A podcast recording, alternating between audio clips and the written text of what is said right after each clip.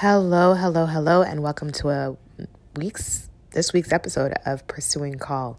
Um, it's been months since I've recorded an episode, but I wanted to quickly hop on after having a very productive morning of watching the snowfall here in New York City and filing my taxes and rem- getting my hair done yesterday. That I wanted to hop on and let you know about my Lenten practice this year. I had a therapy session this week, and my therapist mentioned that another one of her clients had taken on giving up negative self talk. And what I loved about that was that it didn't require you to take on positive talk. It was just saying, maybe today you don't wake up and say, I'm a piece of shit. Maybe today you just wake up and you appreciate some things that are happening around you. the world is so, so heavy and is feeling quite overwhelming.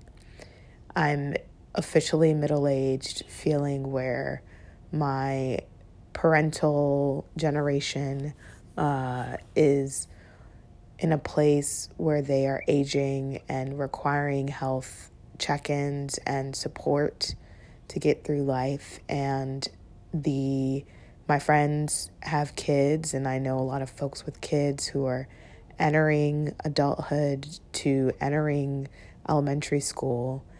And so we are now the sandwich generation that has to take care of the ones who are coming and the ones who will be going.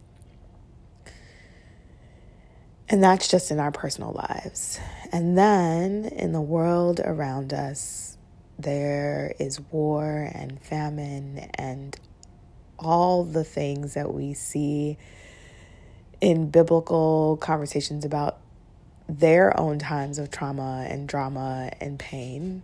And so the question is what do we do in this season that asks us to pause and to reflect and to be present to how we move each and every day. I think the purpose of Lent is to for us to be intentional about what we are doing every day mm. so that we might take those lessons to the next step.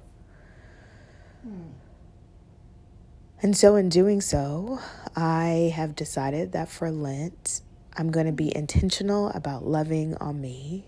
I've been thinking about job searching, been thinking about my vocation, my purpose, but then also thinking about how do I find love and partnership and relational connections. And uh, it's been wearing on me to do both of those things. You have to really set yourself up for being okay with a lot of rejection.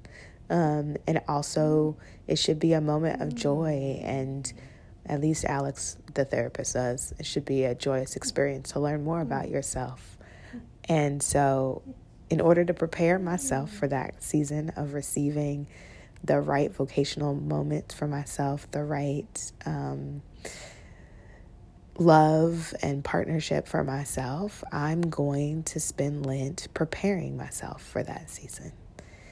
And the way I'm going to do that is by letting go of talking negatively to myself every day and telling myself what I am not doing right. Mm. The world does a really great job of telling me that all by itself. I don't have to help out. But then I'm also excited that every day I hmm. have to figure out one hmm. thing I'm going to do hmm. to love on myself. And that's a dog. I'm hanging out with a dog today. Just has a lot of opinions about what we're saying right now. But let's think about that. Like, what is the thing that you can love on yourself, or even reframing things that you do mm-hmm. as an mm-hmm. act of love for self, like doing dishes. I'm going to do my dishes right now mm. because future Tamara will be so excited to walk into the kitchen in the morning and not have to do dishes. And so I'm going to love on myself today by doing these dishes.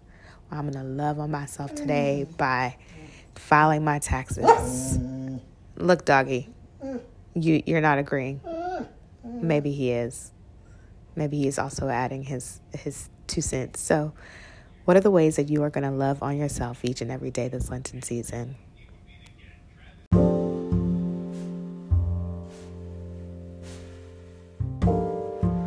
Welcome to Pursuing Call, a place where we explore what God is up to in our lives so that we can participate in God's mission for the world. Find out more at pursuingcall.com. Let's get started.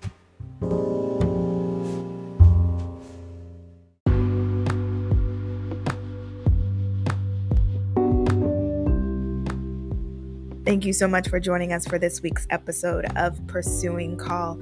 I can't wait to hear about how you are exploring God's voice so that you can participate in God's mission and dream for our world. Send your email and comments to Tamara at pursuingcall.com. That's T A M A R A at P U R S U I N G C A L L dot com. You can also visit pursuingcall.com to learn more about what I'm exploring and envisioning and thinking about. Thank you so much and have a wonderful and beautiful day. Go in peace to love and serve.